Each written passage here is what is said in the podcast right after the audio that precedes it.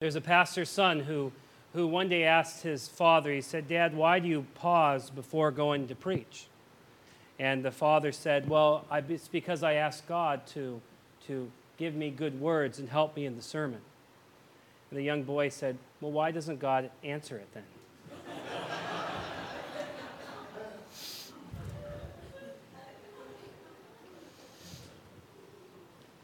Greetings from the people of Christ the King Lutheran Church in Fallbrook. Last Sunday I had a chance to go down to my home church, and it was a joy to be there. It was a joy to preach there. It was a joy to see the pastors who I saw when I first came to Christ, first came to faith in Christ.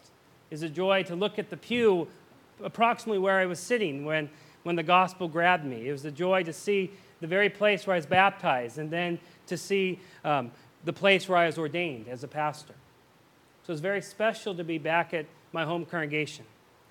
However, in leaving, I told Jamie, I said, as wonderful as this is, and it's my home congregation, my heart belongs to this home. And this truly is my home. And I'm so thankful. No, it's good. Thank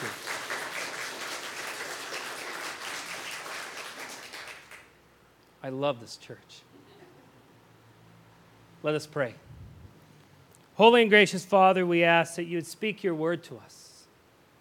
It's a good and gracious word, a word that, that finds us when we least expect it. Oh Lord, find us this day, we pray in Jesus' name. Amen. A professor of mine at seminary would often talk about two dreams. He would say there are two basic dreams in life. The first dream is very common and respectable. It's very much the American dream. It's the dream of making it, the dream of making something of our lives, of being a success, being respectable, finding our niche, doing something great. This is the dream that drives our lives. It drives us to do ambitious things. It drives us to do things greater than we could ever imagine. It causes us to get up early in the morning, drink coffee when we don't want to. It drives us out the door into this world to try to overcome it. This is the dream that, that beats the drum of our ambition and stirs the very moral fibers within us. Now, there's a second dream that we all have. It's a peculiar kind of dream, a secret sort of dream. It's the dream that we've all had, and it's the dream that where someday, somehow, against all reality, it's the dream that our ship will come in.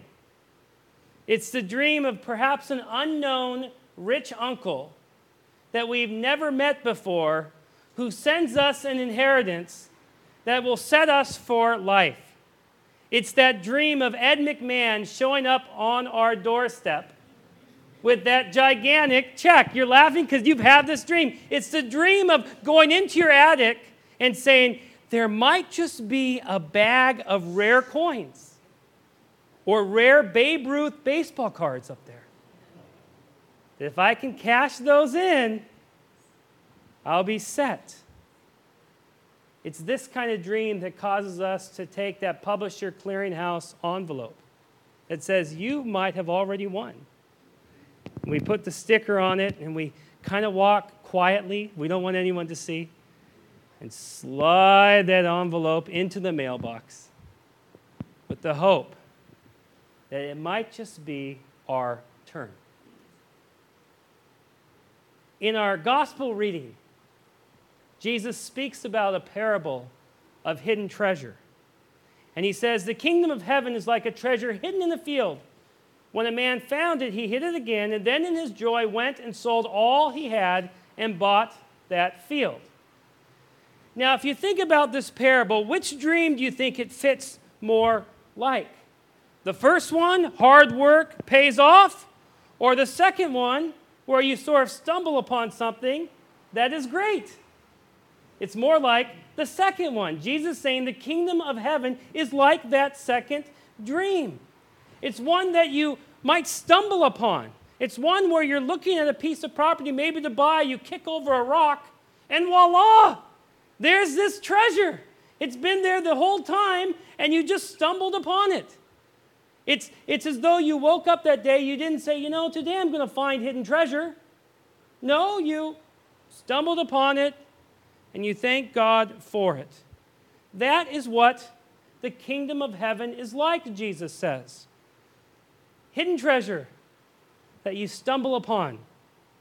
Did you hear about that Philadelphia man who bought a, a picture for four dollars at a flea market? And then when he came home, he, he took the picture out of the frame, and there in the back, between the picture and the frame, back of the frame, was an original copy of the Declaration of Independence.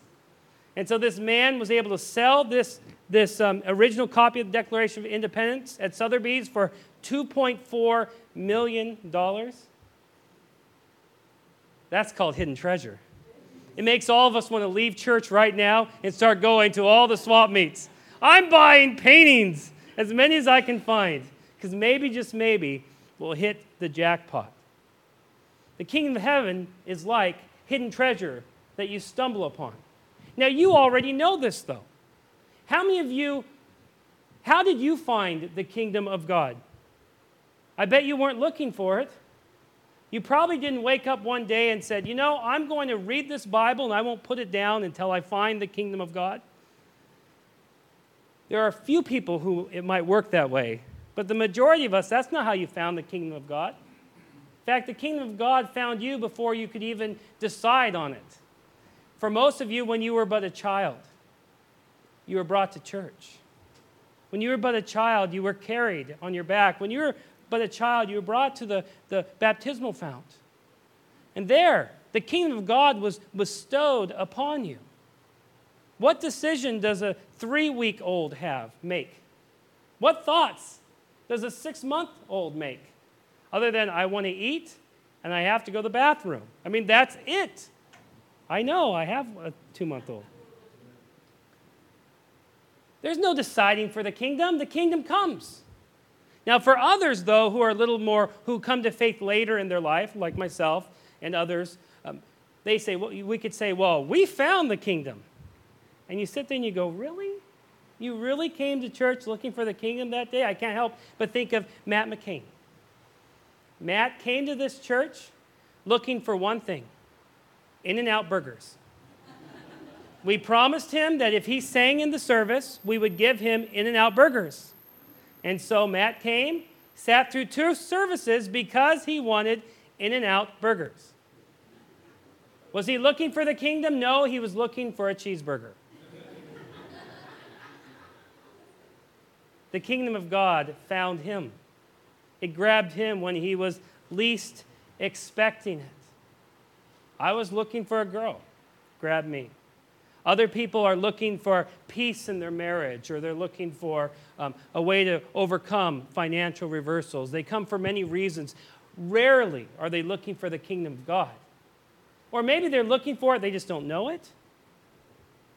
But the kingdom of God has a way of finding them, of grabbing them, when they least expect it. And that's why this parable speaks of joy. I mean, it's a joyous event to find the kingdom of God. It, it's something that makes you happy, especially when you weren't looking for it. I mean, again, think about Ed McMahon. Have you ever seen an Ed McMahon commercial where he's delivering the, the check to people and they go, oh, that was nice. Well, thank you for this ten million dollars check. Thank you very much. No, what do they do? They jump up and down. I mean, they practically have a heart attack right then and there. They can't even breathe. They're happy. They're calling everyone around, right? Because it's joyful. It's an exciting event. It, it, they, it finds them, and they get happy. Now, compare this against a paycheck, something that you earn. I mean, how many times do you, when you get your paycheck, you go, I'm going to do a dance of joy. This is so good. I've worked so hard. I can't, I'm so happy. You might be relieved that you got it. And you might have been happy at your first paycheck. But every paycheck after that, you go, that's it? Man, the government takes a lot out. Honey, let's get another dependent or two. I mean, anything to keep more of the money. Kingdom of God, if it's earned, you'd be, that's it? No, the kingdom of God instead is, is like a treasure that you stumble upon. that it, it overwhelms you. And of course, it brings joy. It's not a treasure we earn. It's a treasure that we stumble upon, a treasure that finds us, a treasure that grabs us, it's given to us. That is what the kingdom of heaven is like. Now, this parable, once you find this kingdom, this treasure, you have to secure it. And it's at this point where we usually go wrong. I mean, for those of us who stumble upon it and we go, we have it, now we figure out, or we try to say, how do we secure this treasure? And so we go about thinking that now we have to be serious, now we have to be good Christians, now we have to, we can't do anything wrong. I remember a young man came into my office and he said, you know, Pastor, I really believe in this Christian. He goes, I really believe in the gospel. But he said, I'm not coming to church. I said, well, why? He goes, well, I don't want to give up all the things I'm doing. He said, I'm having too much fun. So I don't want to come to church. I don't want to be good. And so I'm not coming to church. And I wanted to say to him, oh, you're not getting it. I don't know if you really understand the gospel. It's not even being about good. It's about God's love for you. I even told him, I said, see in this hand, imagine everything bad that you do. Let's just put it behind your back. Let's not even worry about it. Let's just come to church and hear the good news. And he just said, I won't do it. I don't want that because I'm afraid you're going to do a bait and switch on me and make me try to be good and moral. And I don't want that. Oh, we we we fall into this trap of thinking that the kingdom of God is something that's given to us, and then we have to somehow work to stay saved or work to, to really earn the kingdom or work to pay God back for what he's done. And so we get in this debtor's mindset that we have to pay God back. But that's not how it works. We don't secure the kingdom by our, our works. I mean, what joy is in that? There's no fun there. This parable isn't about goodness. Think back to the parable. I mean, what happens when the man finds this treasure? How ethical is he? Does he go to the owner of the land and say, guess what I found on your land? Here, let me give to you what belongs to you. No! This man hides it. He's not being very ethical here. He buries it and then comes to the man and says, you know, would you like to sell your property? I'll buy all of it. And you think the, the landowner must be going, there's something up here. But he lets the man do it. I mean, this is what the kingdom of heaven is like. You stumble upon it and then you secure it. But how do you secure it? Well, you secure it not based on any good deed you've done, and you secure it not based on how much money you've given. In fact, you secure it very much in the same way as how you find it.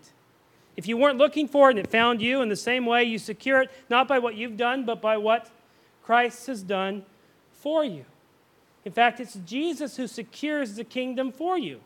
Listen again to the large catechism, or the small catechism, which, which tells us, I believe that Jesus Christ, and then it goes on to say, has redeemed me, a lost and condemned creature, purchased and won me from all sins, from death and from the power of the devil, not with gold or silver, but with his holy and precious blood, and with his innocent suffering and death.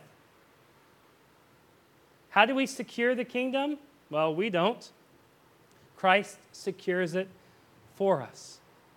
In theology, we call this the happy exchange. It's where we give Christ all our junk, and he gives to us all his treasure. We give Christ our sins. He gives Christ our righteousness. We give Christ our death. He gives us his life. We give Christ all our good works that add up to a fraction of a coin, and Christ gives us all his works that's greater than all the gold in Fort Knox. This is how the kingdom of, is secured, by this happy exchange. Christ secures it for us. Christ wins it for us. I mean, this is good news. But doesn't it seem too good to be true? I mean, I think this goes back to our dreams.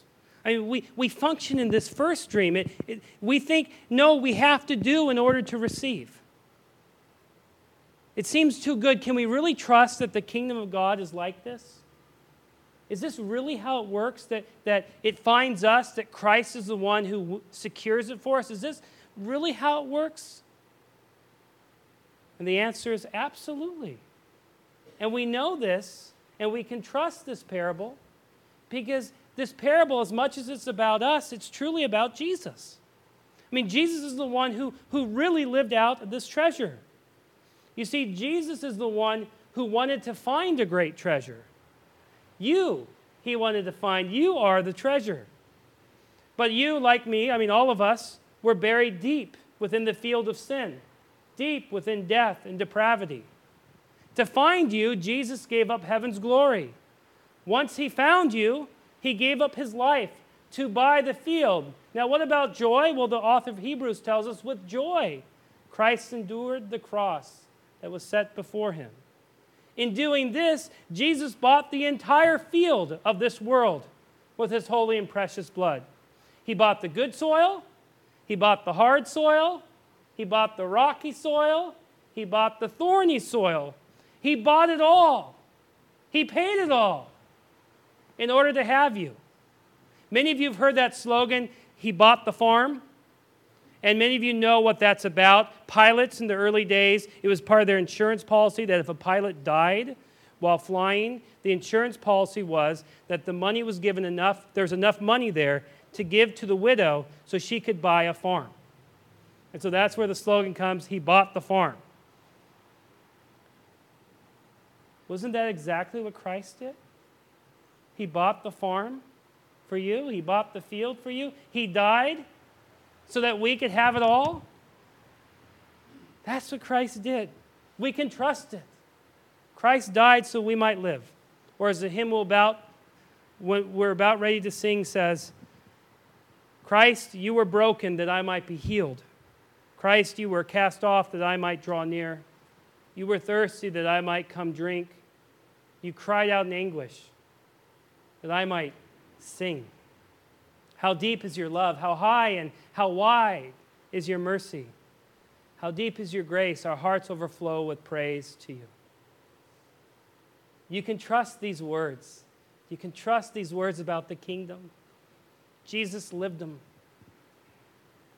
And so my question for you this morning is simple. Do you want this treasure? Do you want this kingdom? Well, guess what? You just stumbled over it even today. Here in this place, your sins are forgiven.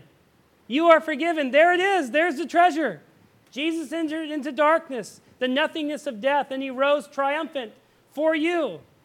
There's the hidden treasure. The kingdom of heaven comes to you today in that you didn't earn it, you didn't plan for it, you didn't expect it, but there it is. Talk about hitting the jackpot. The kingdom of heaven comes to you this day as well. As I, as sure as I'm standing here and you're sitting there, in this moment, God has decided to be your God. He comes to you in his word. It's not my word, it's his word. Believe it. It's for you. He has come to you in baptism, taking you as his child. You have the, you are, you become his hidden treasure. Your ship has come in. He comes to you today at the table, at the meal. He enters into bread and wine for you. It's like a package sent from home when you're far away and lonely. It reminds you to whom you belong and promises you that one day you will be back. God has come all this way for you. Eureka! And so now the time is to sell out. Sell out all your doubts and your reservations. Sell all your attempts to hang on to the things, the way things are. There is a new you on the way, a new kingdom underway. Believe it. You do not need your money for the kingdom, so use your money for your family and for your neighbor in need. You don't need your good works, so why are you hoarding them? Give them away. Love your neighbor. Sell out. The kingdom of heaven is yours. Jesus entered into nothing of death, the nothingness of death, and rose triumphant for you. Ed McMahon has nothing on this kingdom. The kingdom of God is yours, and you are God's treasure. In Jesus' name, Amen.